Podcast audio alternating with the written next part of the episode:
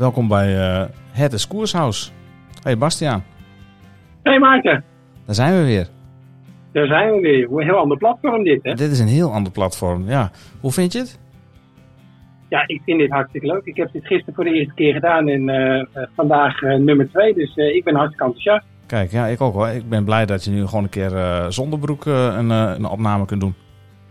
Je ja, zit, handig. Ja, je zit niet uh, voor een webcam, dat is toch wel handig. Hey, uh, we gaan vanavond uh, bij, bij, wijze van try-out gaan we een, een uitzending of een, een clubhouse-opname maken. Oh. met betrekking tot de omloop en wat er komen gaat. En we hebben een paar leuke gasten, Gio Lippens en Bas Tietema. En we nemen dit op, speciaal voor alle mensen die geen iPhone hebben. Want bij het Koers is het zo dat als je iets maakt, dan maak het voor iedereen. Dus we willen het ook graag beschikbaar, beschikbaar maken voor iedereen die uh, geen toegang heeft tot uh, Clubhouse. Dus vandaar dat we het op deze manier gaan doen. Dus, uh, iedereen beschikbaar. Precies. Nou, hebben we een beetje zin in? Ja. Oké. Okay. Let's get it started. Nou, dan gaan we, gaan we beginnen. Ik laat de muziek lekker doorlopen. Ik zie dat Willem ook al er is, Willem Dudok. Volgens mij hebben zij net de opname van de eerste Rode Lantaan gedaan. Dus die spreken ook over de uh, over de omloop. Dus misschien dat hij straks nog even wat, uh, wat kan vertellen. Uh, laten we Gio er even bij pakken. Gio, ontzettend leuk dat je er, ontzettend leuk dat je er bent. Ja, dank je. Ik vind het leuk om hier te zijn. voor mij is dit helemaal nieuw. Ik heb net vanmorgen heb ik, heb ik de app gedownload en ben ik eens een beetje gaan rondbanjeren. Ja, en wie kwam ik tegen? Uh, ik kwam Maarten tegen, dus heel toevallig. We zeiden laten we maar gelijk vanavond wat, uh, wat gaan doen. Om te kijken of dit een beetje werkt.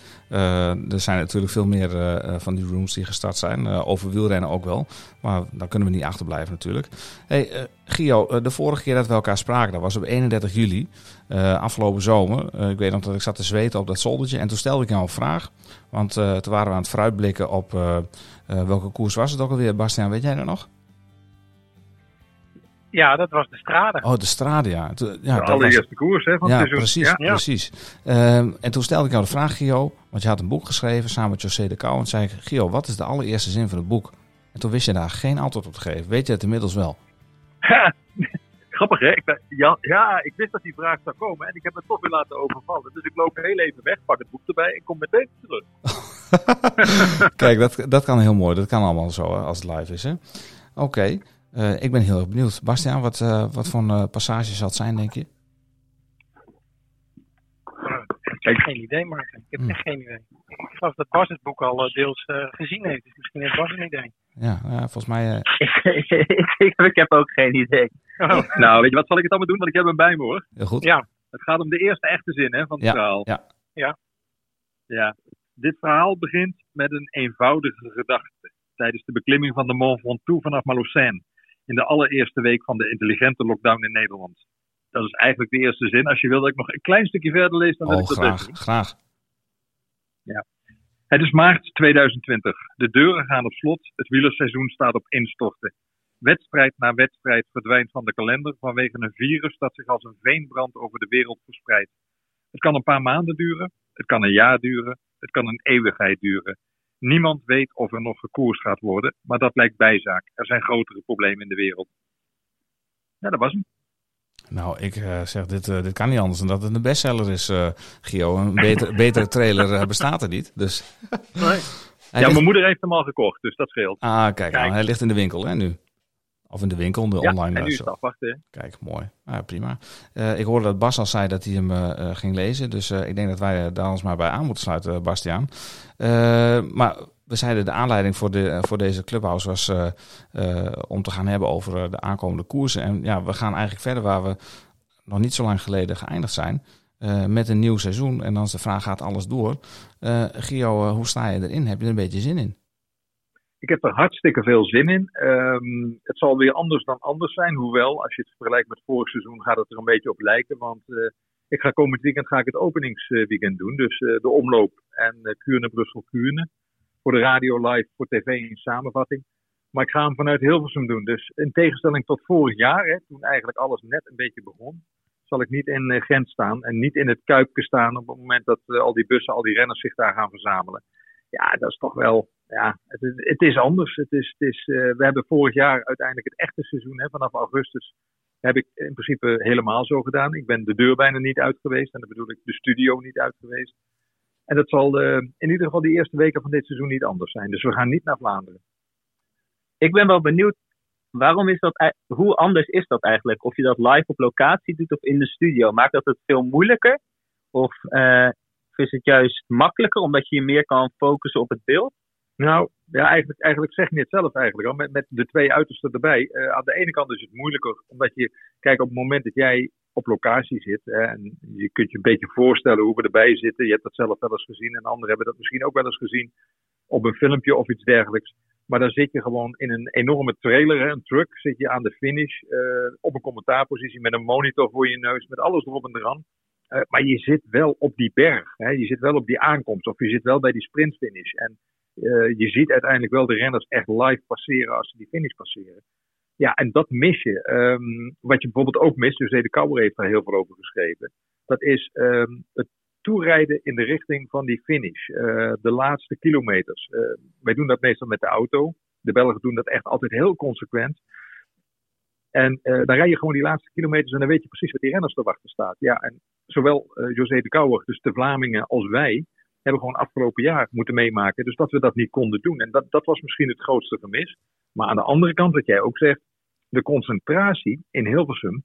Je zit dan gewoon in een afgesloten hok, hè, met ook weer die monitor met uh, Sebastian Timmerman, die ook meeluistert hier uh, vandaag in de room. Uh, dat is de man op de motor. Daar kon ik gewoon live mee praten, ook buiten de uitzending om. En dat levert echt, dat is gewoon heel goed. Hè. Hij was bijvoorbeeld de eerste die zei van, nou, het, het ziet er wel viesglad uit bij die eerste etappe in Nice. Nou ja, je weet wat er allemaal gebeurde toen, hè, met de ene valpartij naar de ander dat zijn wel nuttige dingen. En ja, dus uiteindelijk heeft het wel gewerkt. Maar het is wel anders dan op de locatie zitten. Want als journalist wil je gewoon altijd dicht bij het vuur zitten. En uh, ja, wil je erbij zijn. Maar goed, de hoofdredactie heeft anders besloten. Puur uit, uit veiligheidsoverwegingen. Geen risico nemen met, uh, met de commentatoren. Dus dat betekent dat ik er niet heen ga. Maar Sebastian dus gelukkig wel op de motor in de Tour. Ah, kijk, dus dan, uh, ja, en ik hoop dat uh, Sebastian dat dit jaar uh, ook weer kan doen. en voor de mensen die net inschakelen denken van welke bas hoor ik nou net? Dat is de man die ook veel in de koers te vinden is en die is te herkennen aan, aan dit geluid. Dat is niemand minder dan Bas Tietema. Uh, Bas, wat leuk dat jij er ook bij bent. Uh, Gio bekijkt alles vanuit uh, het perspectief van een journalist. jij bent op een andere manier betrokken bij de koers, op een wat ontspannere manier en een wat creatievere manier, denk ik. hoe ga je dat dit jaar doen? Hebben jullie al plannen gesmeed? Of is er voor jullie weinig in de melk te brokkelen dit jaar? Hoe gaan jullie dat doen bijvoorbeeld? nou, eerst, ik schrok me eigenlijk best wel een hoedje. Ik zag vanochtend in één keer een bericht van Koershuis van Maarten en Gio. Ik dacht, god, die zijn er vroeg bij op dit platform. Toen dacht ik, nou, even, even aansluiten. Dus um, ik vind het lachen dat jullie dit doen. Um, ja, voor ons. Voor ons is juist eigenlijk, ja, wij maken YouTube-video's. Misschien dat voor de mensen die dat nog niet weten. Um, waarbij we eerst inderdaad heel erg op het evenement zaten.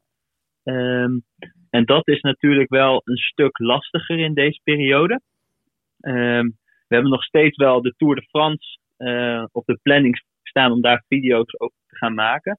Um, maar ja, wij moeten inderdaad wel um, iets meer de focus leggen op ons eigen verhaal.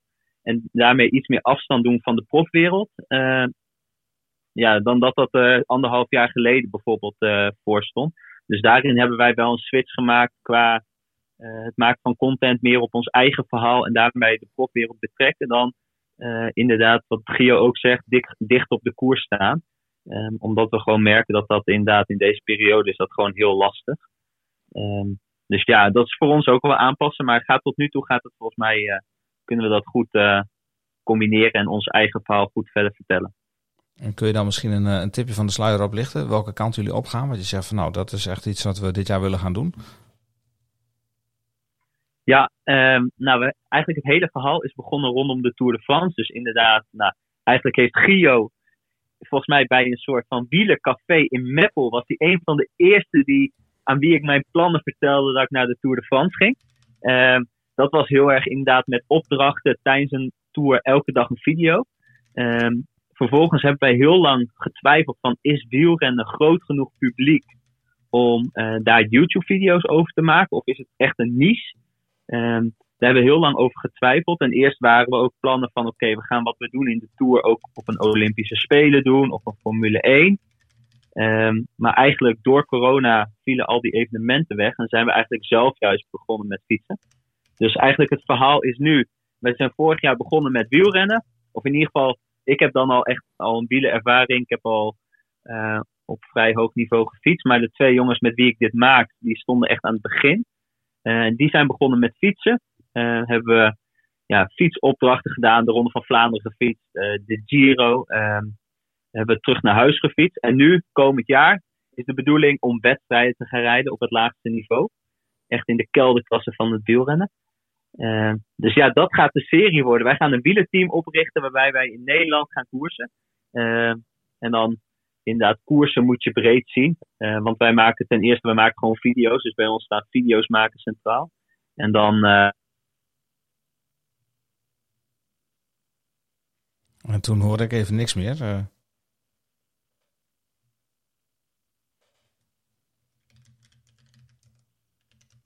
Pas begrijp ik het dan goed dat je, dat je de, de, de video's nu niet uh, loslaat?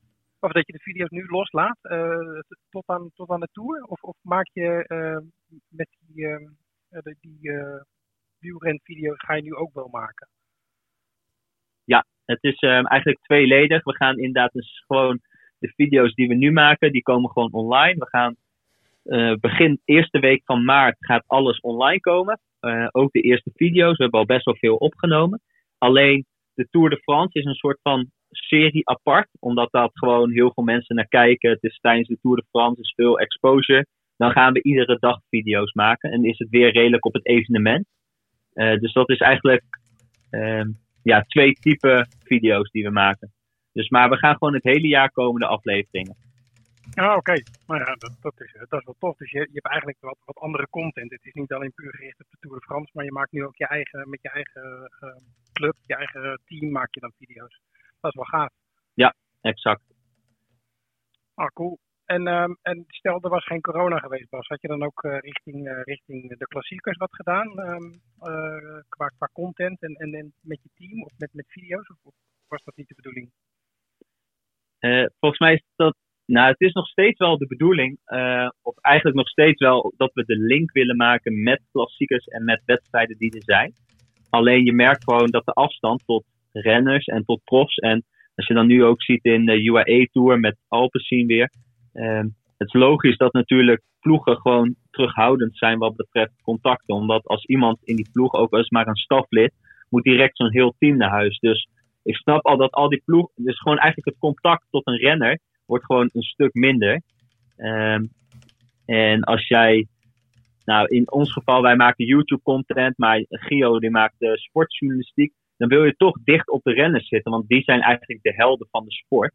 Um, dus dat maakt het wel een stuk lastiger. Dus daar, uh, ja, dat is gewoon soms lastig om daar echt om daar echt weer een goede aflevering of een goed verhaal omheen te bedenken als je geen contact hebt met de wielrenners. Dus dat maakt het wel wat lastiger. Maar er zijn nog steeds plannen om te kijken dat we rondom de wedstrijden wat kunnen doen. Nou, cool. cool mooi vooruitzicht. Hey, en als je, als je kijkt naar de omloop, uh, uh, nou, ik stel de vraag maar gewoon. Uh, wie, uh, wie denk jij dat er eerst over de streep rolt? Poeh. Mathieu van der Poel? gooi maar, ik gooi hem maar gewoon direct in. Ik gooi ja. hem er maar gewoon direct in. Nee, ik heb ja. geen idee eigenlijk wat de stand van hem is. Of hij nu in een vliegtuig zit. Of, uh, of hij kan, misschien weet Gio daar meer van. Ja, die jongen schijnt talent te hebben, hè, volgens Erik Dekker. ja, nee, wat ik heb begrepen het laatste nieuws is dat hij gewoon in een vliegtuig terug zat, uh, zit naar Nederland. Dat was gisteren al. Dus, dus, uh, en maar het is nog niet bekend of hij meedoet aan de omloop. Dat is dat in ieder geval uh, nog niet uh, bevestigd. Uh, volgens mij kan die om, ja, laten we zeggen, gezondheidsredenen gewoon meedoen met de omloop. Hè, omdat hij niet in contact is gekomen met uh, dat staflid dat uh, corona had. Dus hij hoeft niet in quarantaine en dat soort dingen. Ja, de vraag is of hij het zelf wil. Maar eerlijk gezegd denk ik toch wel dat Mathieu van der Poel, zeker omdat hij nu een heel aantal koersdagen mist in de Arabische Emiraten, ja, dat hij toch echt wel wil gaan knallen hoor, komende zaterdag. dus hem kennende maar, ja, je weet het nooit wat voor keuzes ze maken. Maar Gio, stel je, bent, je zit in de ploeg van Van der Poel. En dan komt Van der Poel nu uit de UAE-tour. En dan ben jij degene die uit de ploeg moet, omdat Mathieu moet rijden dan zou ik vreselijk balen. Maar ik zou het wel snappen. Om heel eerlijk te zijn. Mm, mm. Ja, ik ook hoor. Maar uh, nou ja, als buitenstaander. Maar ik kan me wel, ik kan me wel voorstellen dat dat binnen zo'n ploeg af en toe nog een beetje knalt hoor. Ik bedoel, Van der Poel is natuurlijk wel de ultieme kopman. Maar er is, een, uh, er is natuurlijk een houdbaarheidsdatum van het wegcijferen. En daarom gaan renners natuurlijk ook naar andere ploegen toe. Maar jij hebt als uh, renner heb je natuurlijk ook voorbereid op de omloop, je eerste wedstrijd. En dan krijg je te horen, oh, je moet eruit. Nee, dat klopt natuurlijk wel. Maar goed, de ploeg, laten we heel eerlijk zijn. Eigenlijk is de ploeg natuurlijk gewoon voor, nou ik zal niet zeggen voor 99 procent, want dan zou ik die andere mee tekort doen. Maar wel voor een heel belangrijk percentage is gewoon Mathieu van der Poel. En dat weet iedereen die daar rijdt. En natuurlijk hebben die renners uh, allemaal kwaliteiten en weten ze ook dat ze voor eigen kans kunnen gaan als Van der Poel er niet bij is. Maar uh, nee, ik denk dat binnen die ploeg het besef heel duidelijk doordrongen is van uh, dat op het moment dat Mathieu inzetbaar is, dat ze hem ook gaan inzetten. En ja, ze hebben natuurlijk een fantastische positie. Hè? Gewoon als uh, pro-continentale ploeg. Die gewoon eigenlijk geen plichten heeft. Ze hebben niet de World Tour plichten, maar ze mogen alles rijden wat ze maar willen. Uh, eigenlijk gewoon prikkie op de eerste rij. Dat hebben ze natuurlijk zelf verdiend vorig jaar met hun prestaties. Maar uh, nou, ik, ik, ik, ik denk inderdaad dat iedereen binnen die ploeg Mathieu van der Poel heel erg dankbaar is dat hij prestaties levert. En dat ze blij zijn dat hij erbij is. Want dan pakt hij meteen weer, als hij tenminste rijdt zoals het moet, pakt hij meteen weer dikke punten voor, ja, voor de ploeg. Ja, dat zorgt er ook, dat zorgt er ook weer voor dat je andere koersen mag rijden als renner uh, uiteindelijk. Zeker. Ja, ja, dat is waar. En denk jij ook dat hij als eerste over de finish uh, rolt? Mocht hij meedoen? Of heb jij een andere favoriet? Uh, nou, als hij meedoet, ja. dan vind ik hem een hele grote kans hebben. Maar pas op, hè. Julian Alaphilippe rijdt ook mee. dus het is, het is, de definitieve deelnemerslijst begint langzamerhand een beetje bekend te worden. Hè. Het was nog niet 100% zeker allemaal, maar hij stond op de deelnemerslijst. Ja, en dan heb je ook nog die Vlaamse kleppers allemaal, zoals Van Avermaat en Benoot. Dus ja, ik denk dat Van der Poel wel degelijk hele zware concurrentie heeft. Maar ja, als ik de manier zag waarop hij daar in de Arabische Emiraten, uh, ja, inderdaad eigenlijk de vlucht opzette, de vlucht controleerde en uiteindelijk gewoon die sprint wint, ja, dat vind ik ongelooflijk. Ja, ja, dat is zeker ongelooflijk. Het is wel grappig dat jij dat net zegt, uh, Gio, van Avermaat. Die vormt natuurlijk een mooie tandem met, uh, met Oliver Naas en daar heeft Bas nog wel eens contact mee. Wat verwacht jij van die tandem, Bas? Um, ik verwacht wel dat ACDR, als je zag wat voor ploeg dat was, helemaal rondom Bardet. En je ziet welke kansen nu die switch hebben gemaakt, dat het echt wel echt een voorjaarsploeg is geworden. En volgens mij hebben ze echt wel een hele sterke ploeg met Nase van Avermaat. Volgens mij is Gijs van Hoeken is er ook bijgekomen. Volgens mij hebben ze echt wel een, best wel breed uh, Belgische selectie. Dus ik denk dat die ploeg in de breedte vooral. Normaal was inderdaad van Avermaat en Oliver Nase allebei de kopman van iedere ploeg individu. Dat ze juist nu, misschien zijn ze niet meer de allersterkste. Wat Gio ook zegt van Mathieu is wel echt indrukwekkend. En Wout van Aert is ook heel sterk. Maar misschien juist omdat ze nu met best wel veel in de finale kunnen zijn, dat dat, uh, dat, dat ze best wel veel overwinningen kan op gaan leveren. Ja, dat, dat zou heel goed kunnen, ja. Ik ben heel, ik ben heel benieuwd uh, hoe, hoe dat gaat worden. En het zijn natuurlijk maatjes onderling, dus uh, misschien zet dat die, die vriendschap nog licht onder druk. Uh, we hebben aardig wat luisteraars, uh, Maarten. Dus misschien zijn er mensen met vragen. Steek gerust je hand op of uh, mensen die wat willen toevoegen. laten we het lekker interactief houden. Ik weet niet of er iemand wat, wil, wat wil vertellen, wil vragen aan een van de gasten.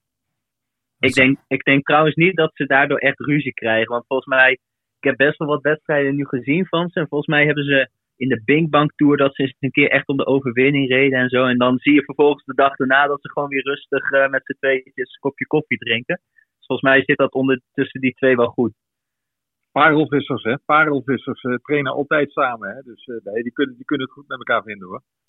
Gio, ja. jij, jij zei van tevoren nog eventjes van, van Avermaat schijnt sterk te zijn, maar Naas heeft nog niet zoveel laten zien, zei je. Nee, Nee, het viel mij ook een beetje tegen. Kijk, Van Avermaat heeft natuurlijk gewoon met name, wat was het in de, nee niet de Oudwaar, in uh, de Ster van Bessage, daar zag je hem toch echt wel regelmatig mee beulen. En, uh, en, en, en naast ja, een beetje anoniem mee. Uh, maar dat kan natuurlijk ook verstoppertje spelen zijn. En dat naast denkt van, joh, het gaat maar om één ding en dat straks in Vlaanderen goed zijn. Dus dat zou, ja, dat, dat is een beetje afwachten. Maar ik vond hem nog niet opvallend. en, en ik roep altijd, John den Brabe, die luistert ook mee, zie ik hier. Die, uh, die heeft zelf ook een podcast natuurlijk met de grote platen en met Blauwtsoen. En uh, daar zat ik ook onlangs bij. En toen heb ik gewoon als geheimtip heb ik in ieder geval Ties Benoot gedaan. Maar dat komt omdat hij vorig jaar ook in het voorseizoen gewoon die eerste paar wedstrijden gewoon echt perfect reed. Ja, je weet, uh, bijna Parijs-Nice gewonnen. Hij was goed in de omloop. dus ik zou Ties Benoot er ook zeker bij zetten. En eh, als je dan over Ties Benoot hebt en je hebt over sterke renners van het eerdere seizoen ook, Sagan? Nee. Is, nee. is, uh, sorry. Ik, ik ben Sagan een beetje kwijtgeraakt. Mm. en ik vind dat wat hij vorig jaar in de Giro deed met die ene etappe, vond ik echt ongelooflijk knap. En zeker de manier waarop. En natuurlijk hebben ze in de Tour en ook in die Giro een aantal keren geprobeerd om de hele zaak aan te rijden. Om Sagan maar gewoon in een goede positie te brengen. Maar ik heb echt het idee dat het beste erbij hem af is. Dan zul je trouwens zien dat hij dit jaar gewoon alle klassiekers gaat winnen en dat hij wereldkampioen wordt. Maar uh, het gevoel is niet goed in ieder geval. En, en dan hebben we nog een ander pareltje trouwens. Uh, wat, wat, verwachten we van uh, Olaf Kooi?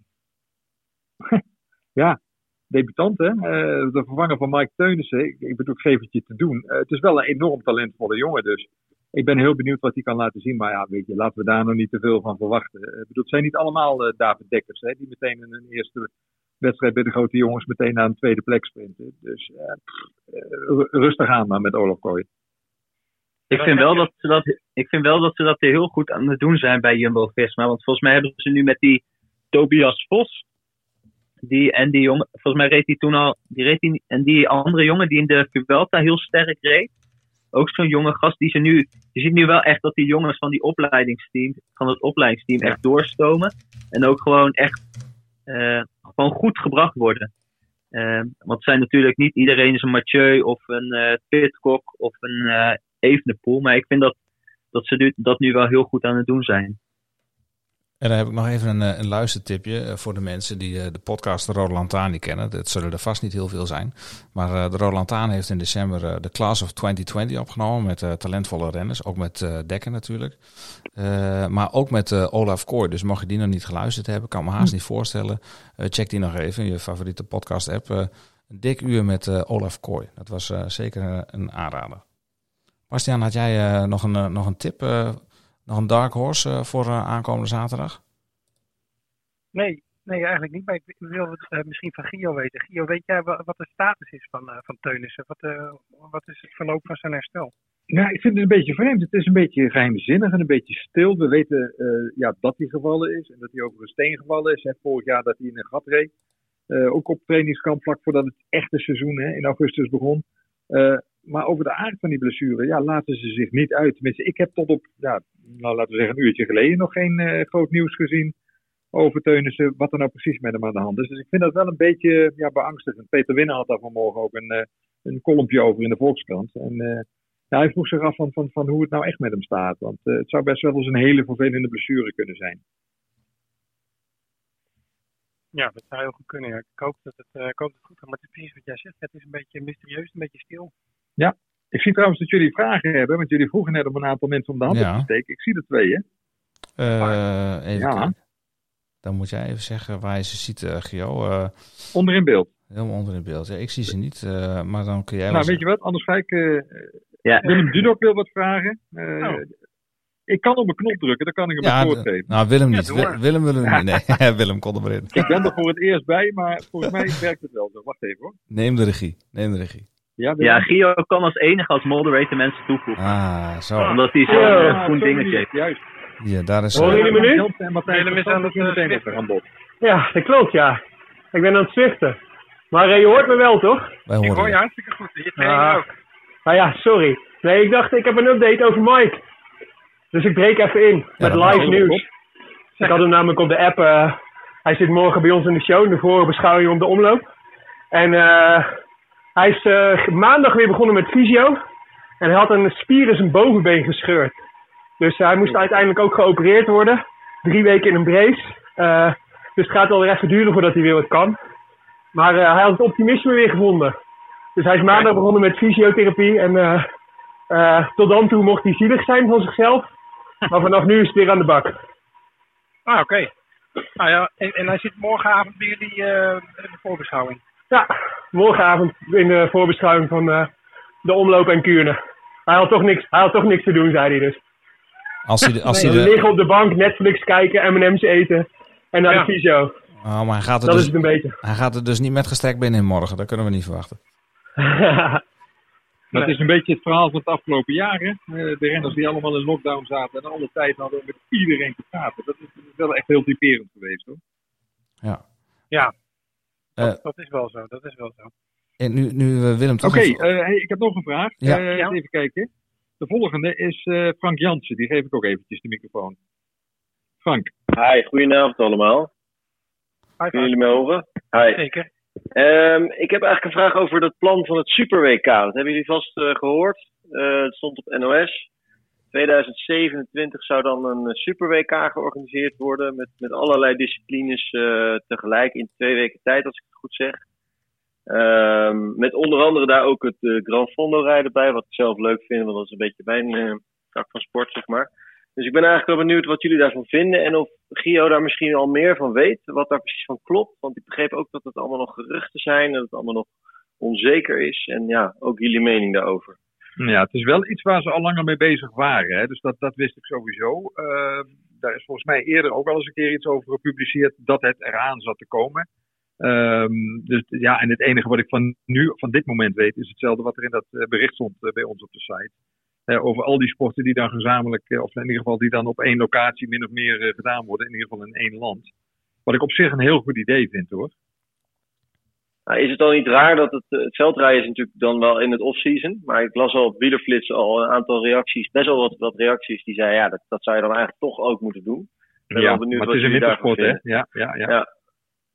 Ja, want ik, ik, dat ik, dat zie- blijft de eeuwige discussie met veldrijden. hè. Het is een wintersport, behalve als het gaat om eh, IOC. Want dan zeggen ze gewoon van het hoort niet op de winterspelen thuis. Zullen Dus even die kijken? zit eigenlijk een beetje tussen de wal en het schip altijd. Ja, want ik, ik kan wel eh, de disciplines wel eventjes benoemen die er eh, wel in op zijn genomen. Of in elk geval in eh, het WK wielrennen eh 2023. Dat is het wegwielrennen, paracycling op de weg, baanwielrennen, paracycling op de baan, mountainbike cross country, mountainbike downhill, mountainbike marathon, mountainbike cross country eliminator, trial, BMX freestyle, BMX, indoor cycling en Gran Fondo. En ik geloof dat ze in 2027, dan willen ze zelfs het, het kunstfietsen toevoegen. Nou, dat lijkt me nou een hele mooie discipline om eh, voor te gaan trainen. Bastiaan, ik weet niet of jij er nog wat in ziet, maar Ik eh, ben er wel van de sierlijke beweging, ja. Dus ja. eh, Maar als, als, ik dan, als ik dan zie dat het mountainbiken erbij zit, ik denk dat je, kijk, want ik snap wel wat, wat Frank zegt, eh, het cyclocross hoort daar natuurlijk bij, maar ik denk dat Van der Poel voornamelijk op het mountainbiken zou gaan kiezen. En als hij daar al twee disciplines zou kunnen uitkiezen, dan, dan wordt het misschien ook een beetje te druk met, met het wegwielrennen erbij. Dus is het Ja, dan ik nog zou zeggen 13 gouden medailles voor Mathieu van der Poel, inclusief het kunstfietsen. dat, nou ja, Dat zou hij moeten kunnen. Ik ben wel benieuwd trouwens- hoe, ze, hoe ze de downhill gaan doen eh, in Nederland. Ik geloof dat de, de kleinste downhill WK eh, ooit is 600 hoogtemeters geweest. Dus ik denk dat dat ga ze je dat, al eh, niet redden. nou ja, ik denk dat ze dat wel op Swift eh, gaan doen, eerlijk gezegd. Dat was een Maar is dat natuurlijk. iets wat eh, als, echt als land wordt gedaan? Of is dat ehm, net zoals bijvoorbeeld wat het WK-lobby al een aantal keer is geweest, bijvoorbeeld de regio Groningen of provincie Drenthe, zeg maar, daar een lobby voor doet? Want inderdaad, als, ik die disciplines allemaal zit, zie je, dat is best wel, daar heb je ook hoogteverschil voor nodig. Dat, dat lijkt me niet dat je dat allemaal kan doen in Drenthe. Nee, dan denk ik dus ook inderdaad dat ze dat echt aan een land toewijzen. En dat dat land inderdaad eh, naar ja, geografisch gaat kijken waar het best eh, Mhm. al die disciplines gereden kunnen worden. Of Ja. georganiseerd kunnen worden. Of een Maar ik grensregio. moet ook eerlijk zeggen hoor, dat er nog een hoop haken en ogen aan zitten. En eh, ja, ze moeten het ook nog maar zien te krijgen. Hè? Ja, want dat is nog niet bekend wanneer dat, wanneer dat dan verdeeld gaat worden. Wanneer dat, eh Geen idee. nu gezegd. maar dat is nog niet, eh, de uitspraak is nog niet Nee, nee, nee, nee, nee, nee. En we hebben ook nog Matthijs van Kampen die, eh, die nog een vraag heeft. Nou, kom er maar in. Ja, gooi hem erin. Oké, Matthijs, daar ga je. Zeker. Eh goedenavond allemaal. Ik had een, ik had een vraagje aan jullie. Ehm, ik herinner me natuurlijk nog de, eh de Ronde van Vlaanderen, waar we helaas geen toeschouwers eh, hebben mogen toe- toelaten. Dus dit weekend eh, de omloop in Brussel. Eh, hoe hebben de Belgen dat aangepakt? Gaan we wel toeschouwers krijgen? Worden die toegelaten? Of worden ze toch vriendelijk verzocht om, om thuis te blijven? Weet jullie er iets van? Ja, ik weet er wel iets van. Eh, ze gaan het op dezelfde manier organiseren als ze vorig jaar Gent-Wevelgem en de Ronde van Vlaanderen hebben gedaan. En dat betekent dus Mhm. eh, eh, zonder publiek. En, en ja, de manier waarop dat afgelopen najaar ging in Vlaanderen, dat is natuurlijk wel heel goed uitgepakt. Ik bedoel, dat was wel het voor- voorbeeld waarbij je zeg maar zonder publiek gewoon een koers kunt organiseren. En dat geeft wel hoop eigenlijk voor het doorgaan van veel wedstrijden dit seizoen. Dus ik denk dat ze daar de zaakjes behoorlijk goed voor elkaar hebben. Ze hebben toen ook echt een oproep gedaan, hè, op allerlei sociale media, maar ook op advertentiecampagnes en zo van blijf alsjeblieft binnen. Kom niet, uit, kom niet naar buiten om de koers te zien passeren. Ja, en eerlijk gezegd, ja, hebben we gewoon gezien dat het werkte. En, en kunnen we daar ik had ook van, ik had ook van Thomas van de Spiegel had ik vandaag gezien dat ze ook het tijdschema pas echt een uur voor de wedstrijd bekendmaken. En ook de route, dat die nog niet publiekelijk staat. Want anders krijg je natuurlijk mensen dat ze gewoon langs de kant komen te staan. Maar volgens mij zijn ze daar bij Flanders Classic wel heel, heel goed in en goed mee bezig. Ja, dat denk ik ook. En, en, en er zit natuurlijk ook een verschil een beetje in de discipline ja, laten we die knuppel maar even het hoenderhok gooien. De discipline tussen de Nederlanders en de Vlamingen. Uh, als het hier in Nederland wordt gezegd, dan staan er waarschijnlijk toch 10.000 man in de buurt van de Kouberg. Uh, ja, in Vlaanderen doen ze dat gewoon. Dan blijven ze gewoon thuis. En dan is die Paterberg leeg of de Oude Kwaremond. En dat vind ik wel klasse eigenlijk hoor. Ja. ja, dat is misschien nog wel het verschil inderdaad. Hè, met van, de discussie nou rondom de Amstel en een, aantal lokale rondes die er dan zouden komen. Misschien hekken eromheen. Uh, dat, dan merk je toch een hele andere eh, manier van doen dan, dan de Vlamingen doen. Eigenlijk wel jammer, toch? Ja, dat is hartstikke jammer, want omdat met name ook de Nederlandse overheid er heel fel op is. in het boek staat bijvoorbeeld ook een heel verhaal, een reconstructie van waarom die Amstel Gold Race vorig jaar twee keer niet doorging. Hè? Want hij is dus twee keer afgelast. Eén keer in het voorjaar en één keer op 10 oktober. En Leo van Vliet zegt ook van, ja weet je, toen die beelden van die toeretappen over de, uh, de en die beelden van La Planche de Belleville, van die tijdrit, toen die in Nederland te zien waren, toen wist ik eigenlijk al van dit is gewoon gelopen koers. Uh, hier gaat die veiligheidsregio bij ons gaat er nooit in mee. Want die willen echt zonder publiek. En zonder publiek betekent ook dat er niemand aan de kant staat. Ja, en hij kon dat niet garanderen, zei hij. Ja. Dank, dank je. Oké, okay, dan, eh, dan heb ik nog iemand. Maarten Boers, die wil graag wat zeggen. Maarten? Wel heel bizar trouwens, hè, Gio? Wat, als je zegt inderdaad... Ja, die... ben ik daar. Um, ah, goedenavond. Mag ik een vraag stellen over jouw boek, alsjeblieft?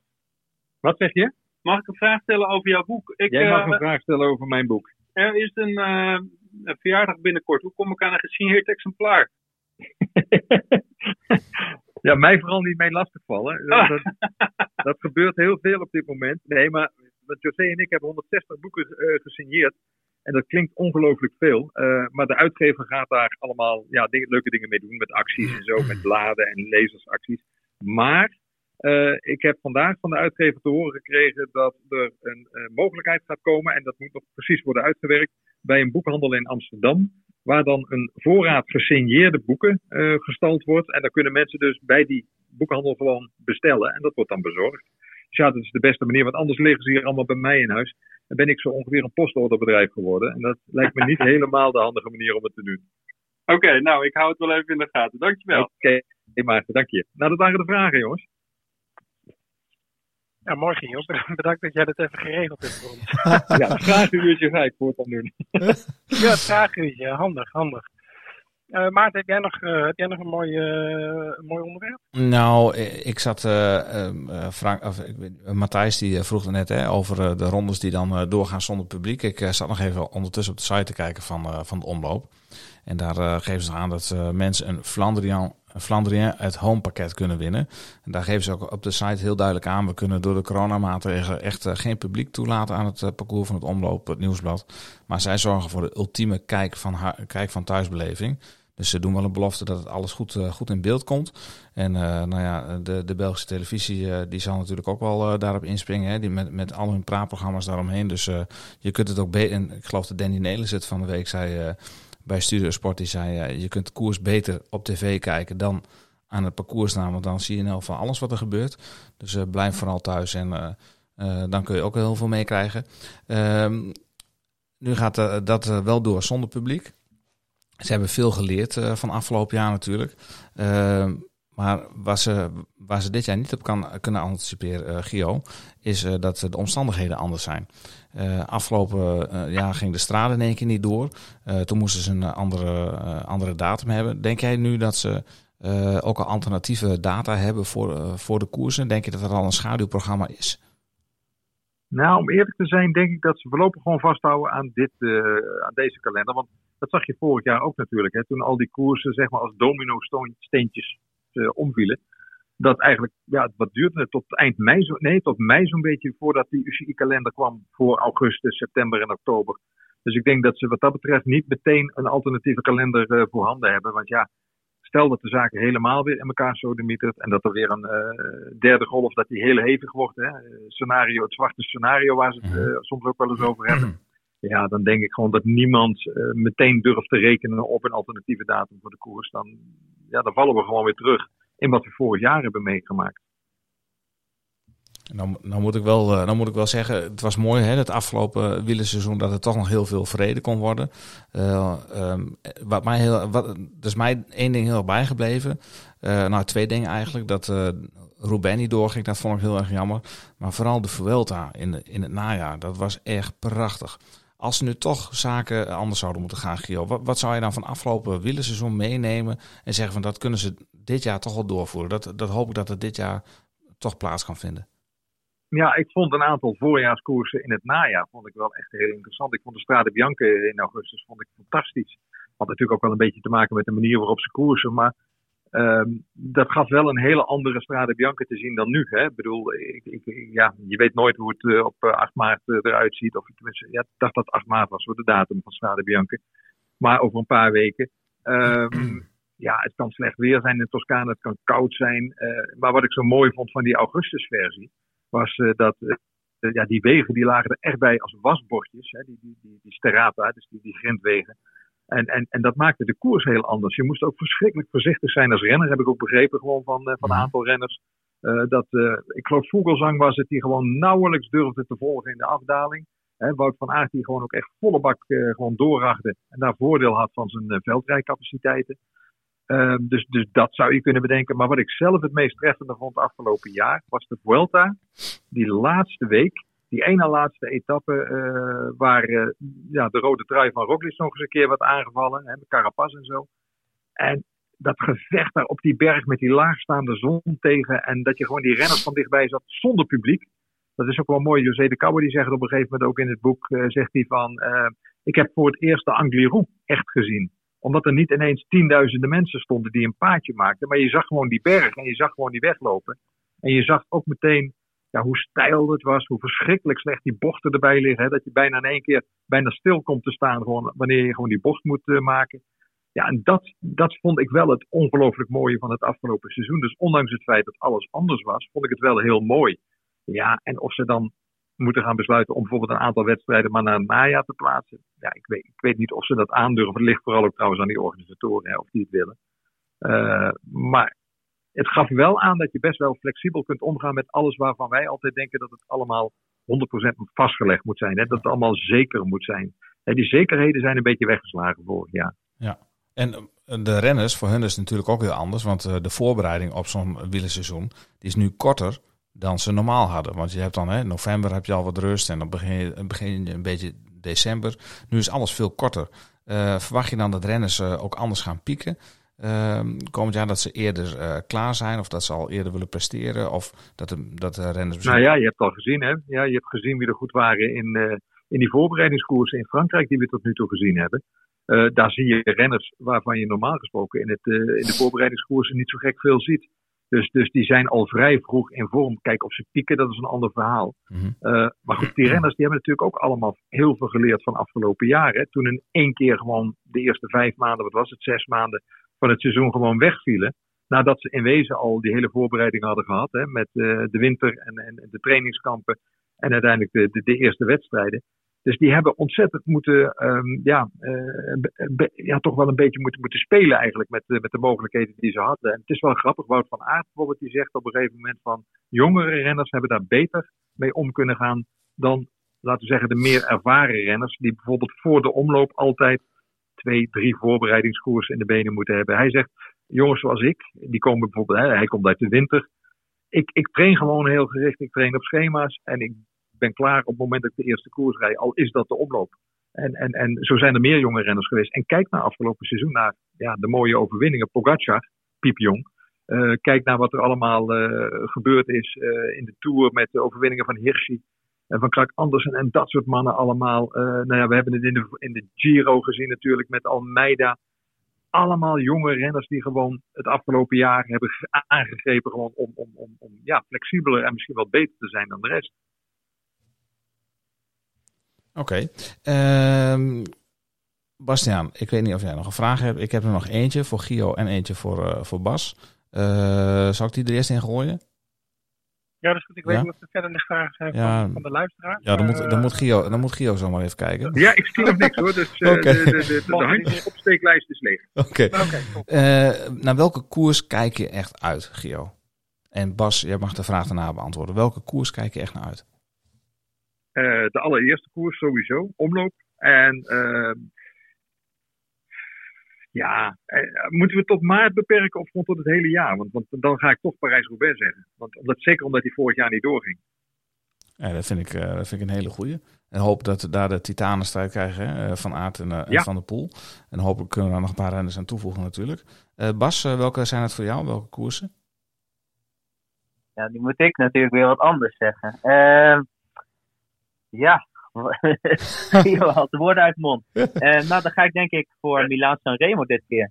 Ik vind het mooie van eigenlijk best wel saaie wedstrijd meestal tot de finale.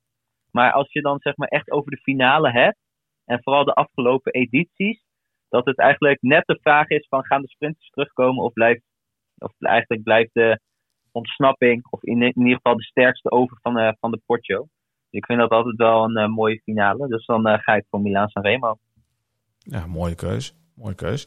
Eh, Gio, zijn er, nog, eh, zijn er nog vragen binnengekomen of eh, was dit het? Nee, het is helemaal leeg. Eh, Oh, is leeg. Dus geen vragen. Oké. Dus de vragen ik, laten heb, we aan ik, jullie heb over. misschien, ik heb misschien nog wel eentje. Ehm, je hoort nu natuurlijk best wel veel in de samenleving van mensen die moeite hebben met, ja, gewoon rondom corona, depressies en dat soort zaken. Nu spreken jullie volgens mij ook best wel veel renners. Horen jullie ehm, ook vanuit renners dat die, ja, net kwam het al een beetje te sprake, dat het moeilijk is met trainen en voor te bereiden op het seizoen. Maar dat er renners zijn die er echt heel veel moeite mee hebben om hiermee om te gaan en hier ook ja, gewoon te blijven trainen. En dan helemaal vorig jaar dat wedstrijden echt wegvallen. Dat sommigen zelfs carrière stoppen of gewoon echt in een, in een vicieuze cirkel naar beneden komen. Of hebben jullie dat niet echt gehoord? Ja, ik heb er eentje, die heb ik echt concreet voor je. Die staat ook in het boek. eh, dat is Greg van Avermaat. Die eh, zegt van, normaal gesproken kom je in een seizoen kom je wel een paar keer thuis. Hè, dat kan ook wel eens wat langer zijn, maar dan ben je eigenlijk de koning in huis. Omdat je, ja, je bent renner, je zit midden in het seizoen. De kinderen laten je met rust, eh, je vrouw zorgt voor je. En die heb ik dus afgelopen jaar gesproken voor dat boek. En die zegt gewoon op een gegeven moment van, ja, dan zit je thuis. En dan ben je gewoon ineens een van de gezinsleden. En eh, ja, niemand houdt meer echt rekening met je. Dus kortom, jij moet je aanpassen. Dat vond hij echt heel moeilijk. En, en dat vind ik wel heel typerend dat dat gebeurt. Want ik kan me voorstellen, ja, dat weet jij ook wel, Bas. Als een renner word je behoorlijk in de watten gelegd. Eh, alles wordt voor je gedaan, er wordt voor je gewassen. eh, je, je, je spulletjes staan klaar, je ontbijt staat klaar. Ja, en in één keer zit je thuis. En dat hebben al die renners dus meegemaakt. Eh, alleen de een gaat er wat anders mee om dan, dan anderen. Want bijvoorbeeld Robert Geesink, hè, die op zijn dakterrasje in Andorra zat. Maar die had er helemaal geen moeite mee. En die vond het geweldig dat die kinderen een beetje rondom heen dansten en zo. Maar eh, je merkt wel dat het impact heeft op die renners. En, en, en ja, dat zal nu anders zijn, hè, omdat nu het seizoen eigenlijk wel weer een beetje normaal aangevangen wordt. En ze gaan op trainingskamp en, en, en dat soort zaken komt er allemaal bij. Maar vorig jaar was het echt, ik denk voor sommige renners was het echt wel een beetje de hel hoor. En ik denk ook best wel de extreme natuurlijk. Want als je naar een koers bent, mag je inderdaad juist je familie niet zien omdat je in een bubbel zit.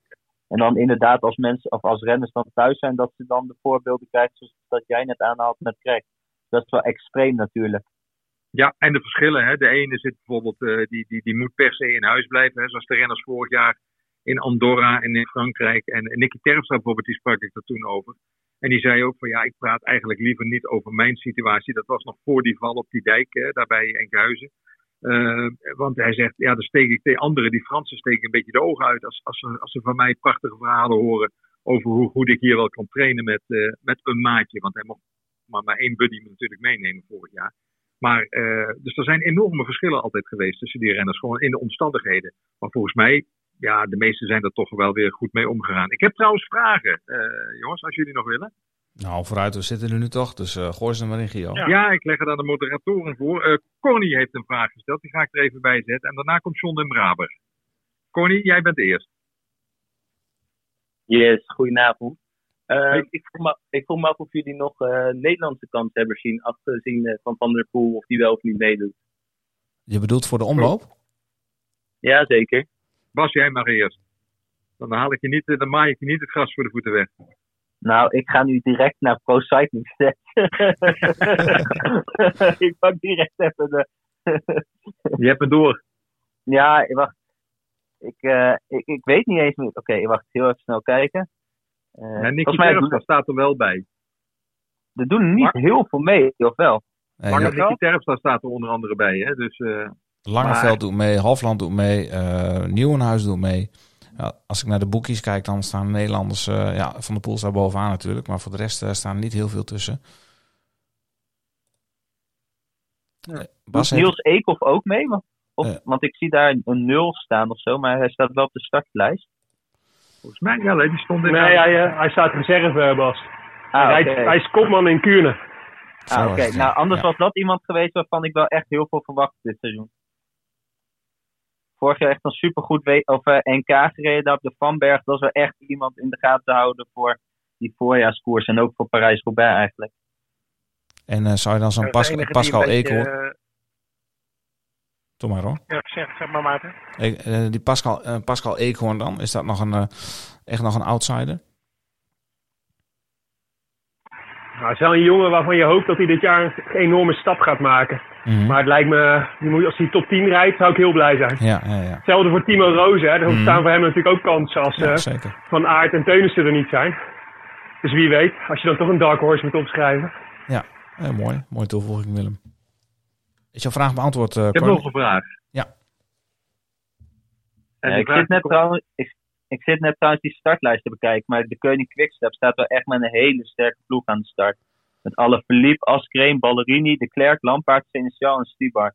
Dan met Ballerini, hoe die dit, dit, of dit begin van het seizoen al reed, denk ik wel dat dat de ploeg is die echt die koers gaat maken. Ja, mee eens. Het zou eigenlijk slecht zijn als ze niet op het podium belanden. Nou, ik denk dat ze zelfs ontevreden zijn als ze niet op het bovenste treedje van het podium staan. Ja. Maar goed, de Verver zal er niet blij mee zijn, denk ik. Hey, ik heb nog een vraag voor John en Braber. Ja, kom er maar in. Yes. Welk jaar was dat trouwens, Gio? Dat, dat, uh, Goedenavond. Uh... Oh. Even eten, dis even, eten dis even eten discipline. Bas, je mag zo meteen weer. Eerst John eventjes. Even stil, uh, Bas. hey, goedenavond mensen. Uh, ja, ik heb niet zozeer een vraag, maar meer een uh, aanvulling op wat Bas net zei over, of vroeg van de, van de motivatie van renners. Ehm, wij hebben in onze vorige podcast van de Grote Plaat met Martijn Berkhout gesproken, die jullie waarschijnlijk wel kennen als ja, dealer-makelaar, niet eerbiedig te zeggen, maar in ieder geval manager van, van, van renners. En uh, die vrees met grote vrezen voor een, een, een jongere categorie die ja, bijna helemaal de slag gaat missen. Letterlijk en figuurlijk, omdat ze gewoon veel te weinig koersen. Kijk, die profrenners die komen gewoon allemaal aan de bakken. Die rijden gewoon een goed programma. Wordt wel eens wat afgelast, niet al te veel. Maar ja, voor de, de elite zonder contract, zeg maar, de continental teams, is het gewoon super karig. En junioren, nieuwelingen, weet je, dat, dat, daar is nu, denk ik, komen enorme motivatieproblemen. En ja, je zult met 20 jaar zijn en op het punt, punt van doorbreken staan en gewoon niet kunnen koersen. Dus ik denk dat dat wel echt heel zorgelijk is. En ik ben echt benieuwd of iemand daar, misschien vanuit de KMU of zo, uh, iets over kan zeggen hoe zoiets opgevangen zou kunnen worden. Want ik, daar, ik hoor daar eigenlijk niemand over, maar ik vind dat echt een groot probleem. Nou, er is iemand van de KMU uh, bij, de, bij de luisteraars, dat is Margot. Misschien kan Margot de Vries er iets uh, over vertellen. Ik weet niet of jij dat ziet, uh, Gio. Of, uh, Als ze de hand opsteekt, dan zie ik dat ze een vraag wil stellen. Ik kan er ook uitnodigen om te spreken, als ze dat wil ja, dat, tenminste. Ja, dat kun je beter doen als anderen. Ja. Even kijken. Ja, ja Margot staat erbij, denk ik. Ze staat erbij met. Hoor je ons maar gauw? Maar gauw? Jullie mij niet. Ja, nu hoor, ja, nu hoor ik je wel. Oh. Goed. Goedenavond allemaal. Hallo. Heb je de vraag, de van, vraag John van John gehoord? gehoord? Gehoord, uh, John, met uh, over het stukje inderdaad over de jonge generatie. Dus dat is zeker wel een zorgelijk, zorgelijk punt. maar de vraag is inderdaad wel, hoe los je dit natuurlijk op? We zitten gewoon echt met, met hele grote problemen nu met wat er allemaal niet mag. En vooral wat er nou, heel veel niet mag. Dus dat zijn zeker wel eh, uitdagende tijden ook voor de, voor de jongeren van nu. Want net ook al eventjes eerder ter sprake kwam, is natuurlijk uh, helemaal de maatschappij op dit moment al zit. Dus dat zijn absoluut dingen waar we ons uh, zeker zorgen over maken, ook uh, bij de KMU. Maar er is, maar er is aangekondigd. Oh, oh, zo, zo, dat was een echo. echo. maar, maar er, is, er, is, er, is, er, is, er is nu aangekondigd dat tot 27 jaar buiten sport mag worden. Uh, weten jullie daar iets, al iets meer van? Uh, interessant om te weten hoe het gaat, worden wij dus ook verrast vanavond door zo'n bericht. We hadden daar geen informatie van. Dus uh, uh, we zijn er wel natuurlijk heel blij mee. Het is wel een, een grote stap vooruit. echter, het echt wedstrijd, sport en competitie kunnen rijden staat echt nog wel heel ver op de routekaart van de overheid. En die staat veel te laag nog. Dus daar zijn we flink van aan het lobbyen dat dat meer omhoog gaat komen. En dat zou natuurlijk wel, het is fijn dat, dat het weer meer kan. maar we willen natuurlijk ook heel graag weer snel naar die wedstrijd en competitievormen. Dat dat gewoon weer mogelijk gemaakt gaat worden.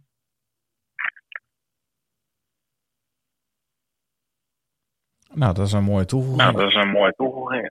Dat denk ik ook. Dat denk ik ook. Past. Zijn er nog meer vragen, vragen Gio? Nee, volgens mij heeft Margot nee, de, er zijn geen vragen meer. Volgens mij heeft Margot de, mic de microfoon nog is op dit moment. Maar misschien Ja, zijn we er denk- tijd heen hoor. Dat kan ik denk wel dat je- kwart zijn. Margot, ik denk dat je even je microfoontje uit moet zetten. Nou, dat is- Ja. dan is het galm weg. Ja. Ah, Ja. goed zo Bas. Ja. Ja, Ellie Lust, hè? De etendiscipline. Ja, heel goed. Bas weet gewoon dingen van techniek.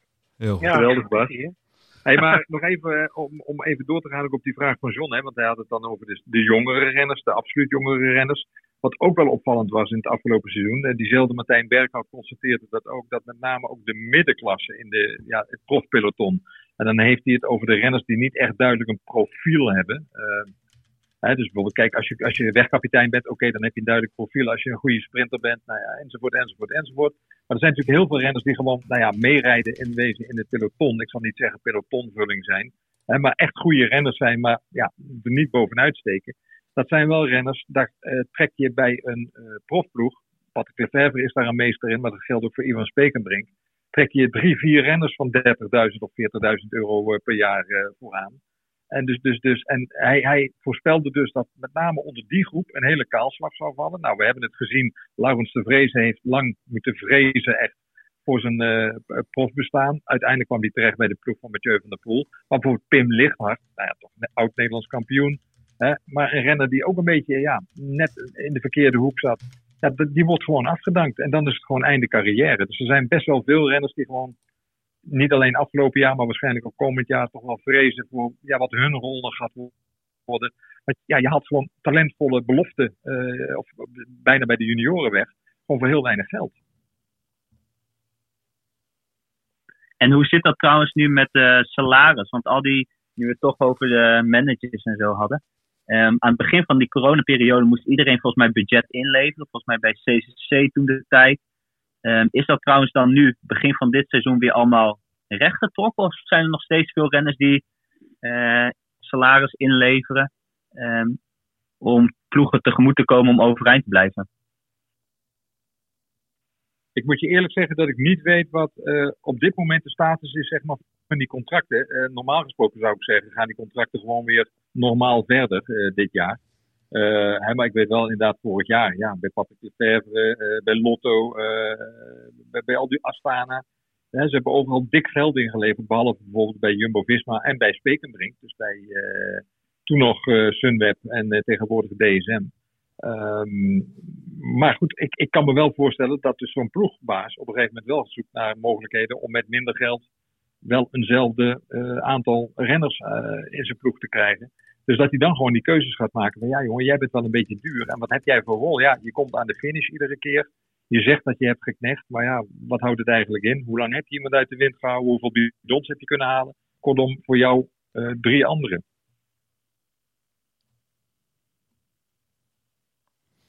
Was, eh, was, Ja, dat een want ik hoorde, was dat een beetje ik een hoorde vandaag namelijk. Ja, ik hoorde namelijk vandaag ook. ehm, ik zat in een andere clubhouse, ging meer over voetbal. Ehm, het is natuurlijk ook best wel raar dat ehm, aan de ene kant dat jij als renner leef je natuurlijk geld in om een ploeg overeind te houden. Maar uiteindelijk, je hebt een aantal jaar dat je carrière duurt. En als jij niet presteert, dan word je natuurlijk gewoon aan het einde van het jaar helemaal aan. Uh, kan het ook zo zijn dat je plekje wordt vergeven aan iemand anders. En dat is natuurlijk als renner best wel lastig. Dat je aan de ene kant uh, salaris in gaat leveren om een ploeg overeind te houden. Maar er wel de kans aanwezig is dat je volgend jaar je plekje gewoon uh, aan iemand anders vergeven wordt. En je carrière is al niet heel lang. En in het wielrennen helemaal zonder garantie. Dat is best wel een lastige situatie, lijkt me. Ja, dat lijkt me ook een heel lastige situatie. En ik ben ook heel benieuwd uh, uh, hoe dat in de toekomst gaat, uh, gaat veranderen. Dan. Ja. Ik heb trouwens nog een vraag, jongens. ja, ik vind het goed. Ene Josse Wester. Ook die kennen we pas. Oh nee, Josse. Oh, oh nee, oh nee, oh nee. Josse, je bent er. Ja, goedenavond. Dag Josse. Bedankt voor de uitnodiging. Ik vind het een heel interessant gesprek. Ik had nog wel een vraag. Eh, van de week kwam overal wat nieuws over Hirschi. En eh, daarna heb ik er eigenlijk nooit meer iets van gehoord. En ik was even benieuwd hoe jullie daar tegenaan kijken tegen die hele situatie. Nou, Gio, ik denk eh, dat we jij er zit weinig best van bij het gaan vuur. horen de komende tijd. Eerlijk gezegd. Eh Spekenbrink kennende is toch iemand die altijd zijn tong afbijt als het gaat om praten over eh, conflicten binnen zijn eigen ploeg. Eh, maar hij heeft wel een eh, harde maatregel genomen, ja. En ja, het heeft me wel een beetje de ogen geopend. Wat ik dacht dus echt dat Hirschi weg was gegaan vanwege nou ja, de centen, tien keer meer verdienen hè, bij, bij zijn nieuwe ploeg. Ook een misschien wat losser regime, want het is toch wel bekend dat ze daarbij eh, bij de ploeg van DSM nou ja, strakke protocollen hebben. Maar, maar ja, ik vind dit wel een heel ander lichtwerp op de zaak. Maar eerlijk gezegd, ik tast in het duister hoor, wat het precies is. Ik vind het Nou, Giel, eh, wij, wij, wij hebben het natuurlijk vorige week of eh, van de week nog over gehad. Maar ik heb eh, via in de wandelgangen de Heel goed, social John. messenger, messenger gehoord dat het om het misbruik out of competition controle gaat. Ja, en dan is Ivan Spekenbrink onverbiddelijk. En dan eh, waarschijnlijk gaat het dan om het vervolg daarop. Zal er Ja. gevraagd worden aan zo'n jongen, hoe kan dat? Ja, als het antwoord niet bevredigend is, dan is het van eh, eh, bedankt en daar is de deur. En dan, eh, dan kan hij vertrekken. Maar dit is voor mij nieuws, dus mooi John. ik vind het wel meestal, of, of ik vind het wel vrij opmerkelijk inderdaad dat met DSM en eigenlijk ook met toen dat verhaal met Dumoulin van Sunweb, dan komt er best wel negatief daglicht over Sunweb als ploeg zijnde van daarom gaat nou Dumoulin weg en wat een gezeik en gedoe allemaal. En dat was in eerste instantie met wat Hirschi inderdaad ook, dat je zegt van gaat dit nou om geld of wat is dit? En dan achteraf, ook bij Dumoulin bleek er toch wel iets meer aan de hand en nu bij Hirschi blijkt ook weer iets meer aan de hand. Maar in het begin komt er altijd een beetje een soort van dat je denkt van, huh, Sunweb, wat gaat daar nou weer mis? Of een beetje het zulletje van de klas, een beetje oneerbiedig gezegd. Maar dat, dat gevoel krijg je een beetje. En dan achteraf blijkt er toch altijd wel een reden achter te zitten. Vind ik altijd Ja. wel opmerkelijk.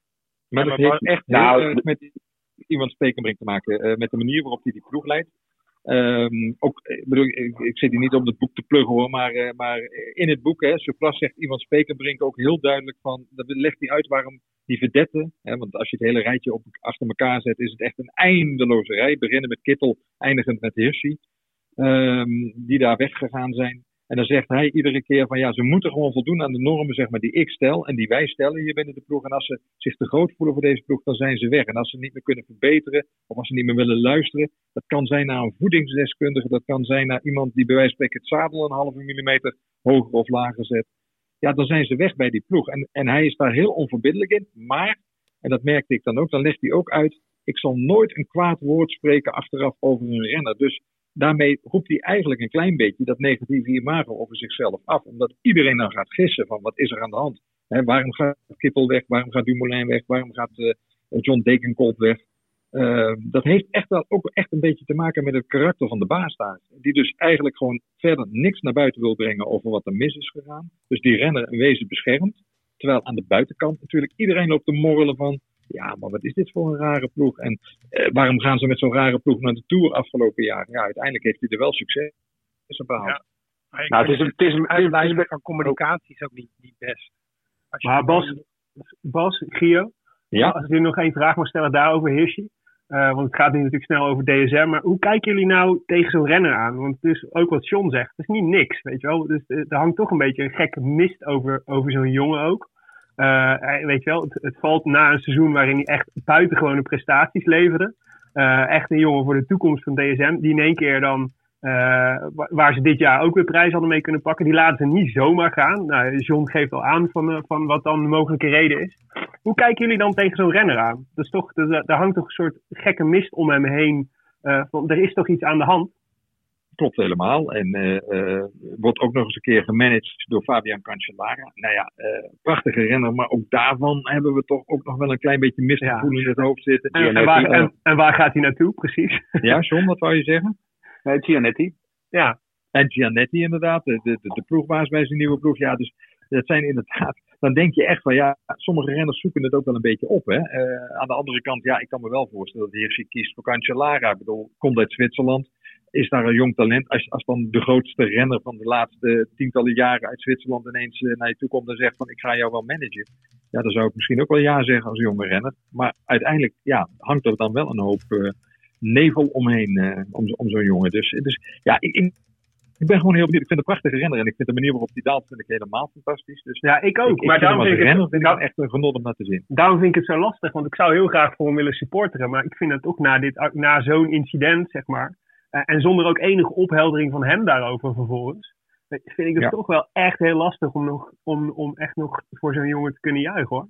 Ja, Willem, nee, maar, ja, Willem maar, maar eerlijk gezegd, hè, ik, ik heb uh, op een gegeven moment na die tour van, uh, van wat was het, Lance Armstrong, na dat gedoe allemaal, toen, uh, ja, je kunt ze niet allemaal over één kam scheren, maar ik heb wel gezegd, ik ga voor geen enkele renner, geen enkele beroepsrenner meer mijn hand in het vuur steken. En dat klinkt heel erg negatief, cynisch misschien wel, maar dat heeft gewoon te maken met het verleden. Dus ik bedoel, ik, ik, en, en daarom kan ik ook nog wel weer naar Hirschi kijken, gewoon als hij volgend jaar prachtige koersen rijdt en hij laat ja. mooie dingen zien.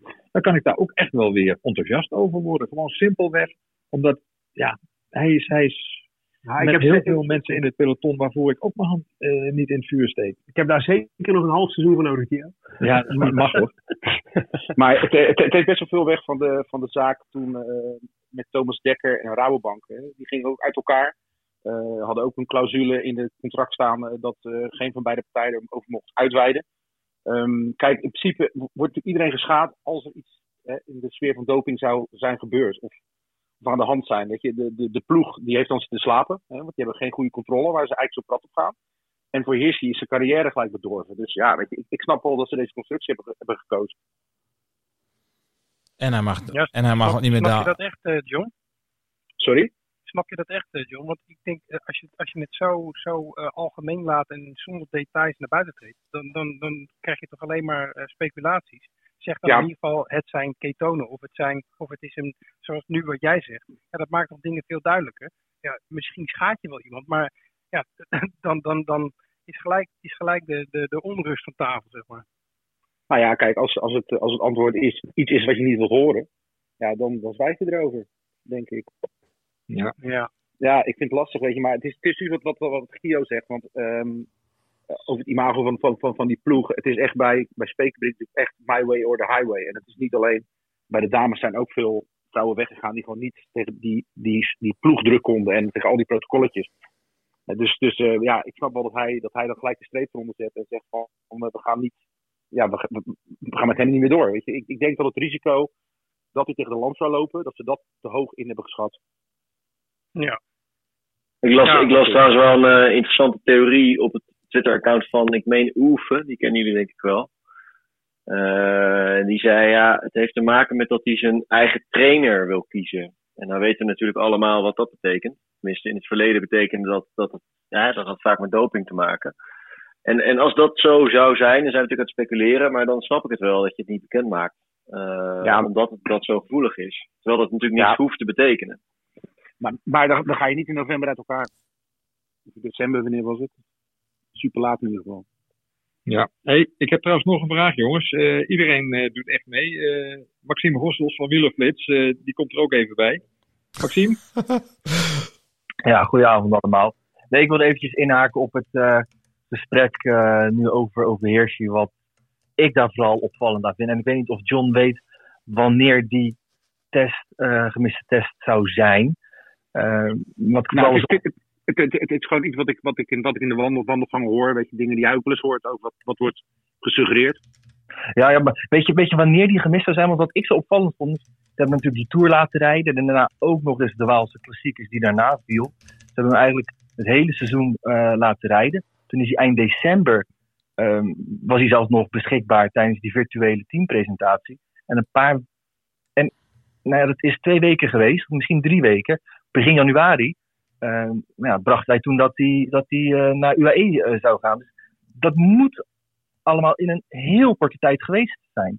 Ja. Um, en dat vind ik dan zo opvallend, is dat ze hem wel het hele seizoen hebben laten uitrijden. Ik bedoel, hadden ze vermoedens al tijdens de Tour? Ja, waarom laat je hem dan uh, nog die Waalse klassiekers rijden? Dus ze hebben wel zijn met het hele seizoen nog van hem geprofiteerd van die goede vorm. Um, en ze hebben hem gepresenteerd voor 2021. En in drie weken tijd is in één keer een overstap uh, beklonken. Uh, dat vind ik vooral, uh, vooral opvallend hieraan. Nou, het zou logisch zijn dat het echt in november is geweest in, in december. Ja, maar dan ga je hem als niet nog in de tweede of derde week van december hem, hem presenteren, zou ik zeggen. Weet je, dan is hij ja. ziek of dan is hij afwezig. Dan hebben ze, weten ze altijd hele goede excuses te bedenken waarom ja. iemand niet beschikbaar is. En dat hebben ze niet gedaan. Dan heb je een punt. Ik zou zeggen, zet Raymond er even op. ja. Die komt er wel achter hoor. Uh, laten we zeggen, we zijn ermee bezig. Of Johan Bruineel met een column. Ja. Breng ons niet op ideeën, Bas. of misschien even aan Onana advies vragen hoe je dit kan oplossen. Ja, ik zou zeggen met z'n allen gewoon in een shirt staan van Stay Strong, uh, Mark Hirschi. Dan, uh, dan komt dat helemaal goed. dan is het zo opgelost. Pik je nou van mijn grap? ja, ja, ik pik alle grappen. heren, zou ik nog een vraag mogen stellen om, om even, even wat positiefs te zeggen? Dat mag, Matthijs. Dan ben je wel een van de laatste hoor, want we gaan zo, nou, we gaan zo afronden. Positief? Uh, bedoel je positief ah, ja. wel positief of bedoel je dat positief getest? Uh, gewoon, po gewoon positief nieuws. Uh, ik was uh, heel uh, aangenaam verrast over de prestatie van Bouke Mollema afgelopen dagen. Het, het tijdperk. hoe kijken jullie daarna en wat zijn jullie verwachtingen van hem voor het komend seizoen? Ja, Willem, jij moet een uh, Mollema een uh, tijdperk uh, versteden.